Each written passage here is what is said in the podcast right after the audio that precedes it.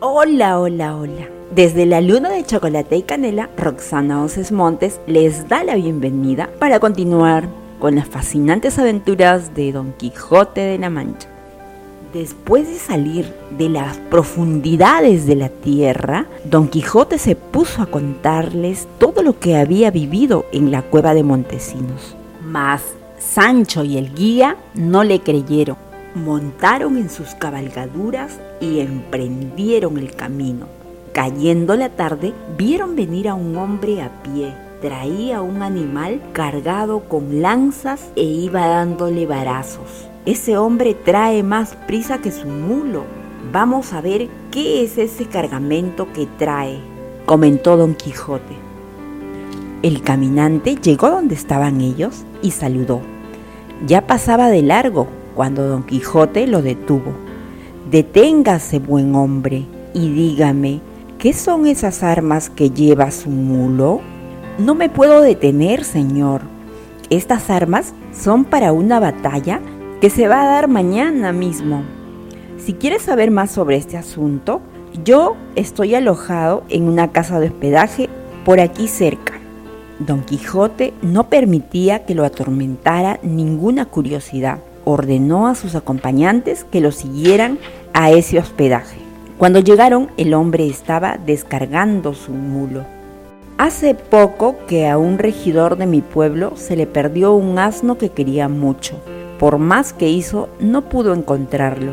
A los 15 días, otro regidor le dijo que el burro perdido estaba en el monte y que lo ayudaría a buscarlo. Allá fueron los dos pero después de varios intentos no lograron hallarlo. Entonces el segundo regidor sugirió que se separasen y fueran por los montes rebuznando para que el asno les contestara. Los dos rebuznaban tan bien que cada vez volvían a encontrarse. Así pasaron el día y en la tarde hallaron al burro muerto, comido por los lobos. Regresaron al pueblo muy orgullosos de lo bien que sabían rebuznar. La noticia corrió de pueblo en pueblo y en las aldeas comenzaron a burlarse de nosotros, a tal punto que ahora nos dicen el pueblo del rebuzno.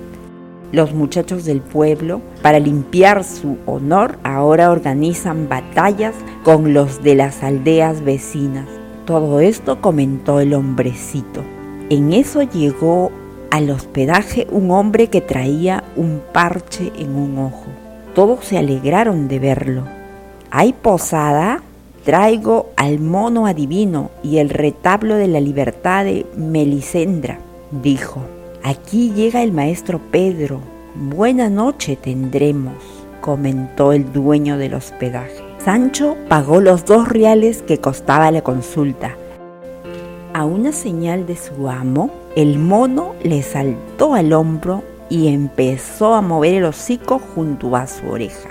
Aquel sujeto era un famoso titiritero que representaba la historia de la libertad de Melisendra y traía un mono que le decía al oído todo lo que hubiera que adivinar. Don Quijote le pidió que adivinara su futuro.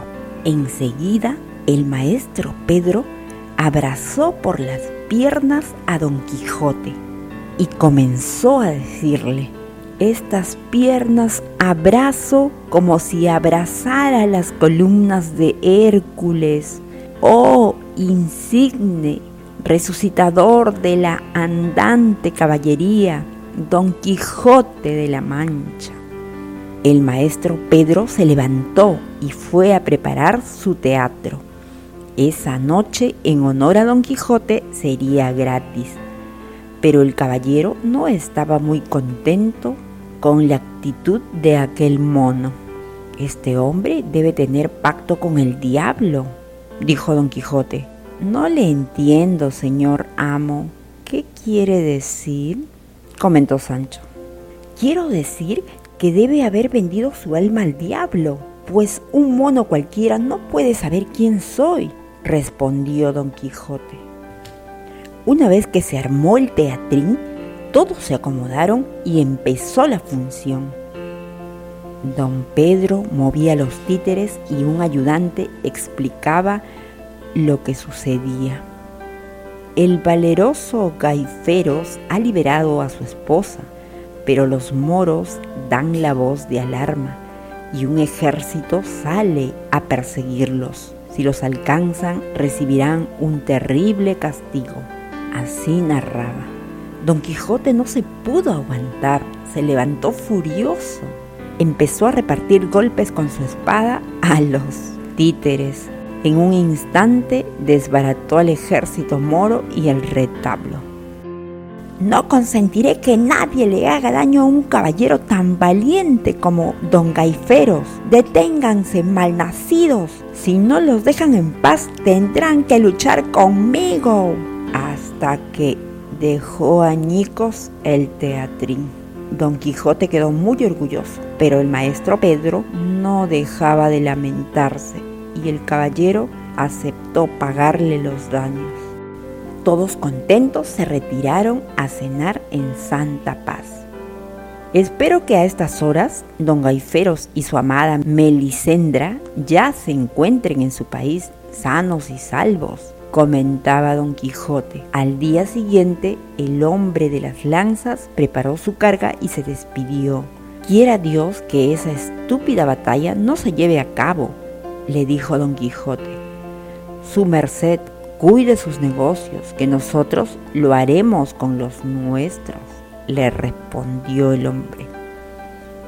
El maestro Pedro recogió su destrozado teatrín y su mono y se marchó para presentarse en otros pueblos. El guía se dirigió a su tierra. Don Quijote y Sancho salieron hacia Zaragoza. Todos se despidieron muy amigablemente. No sospechaba don Quijote que el maestro Pedro era Ginés de Pasamonte, el preso que él mismo había liberado y que se robó el burro de Sancho. Por eso sabía quién era el caballero. Huyendo de la justicia, Ginés se ganaba ahora la vida como titiritero de aldea en aldea. En busca de aventuras continuaron su marcha esta historia continuará.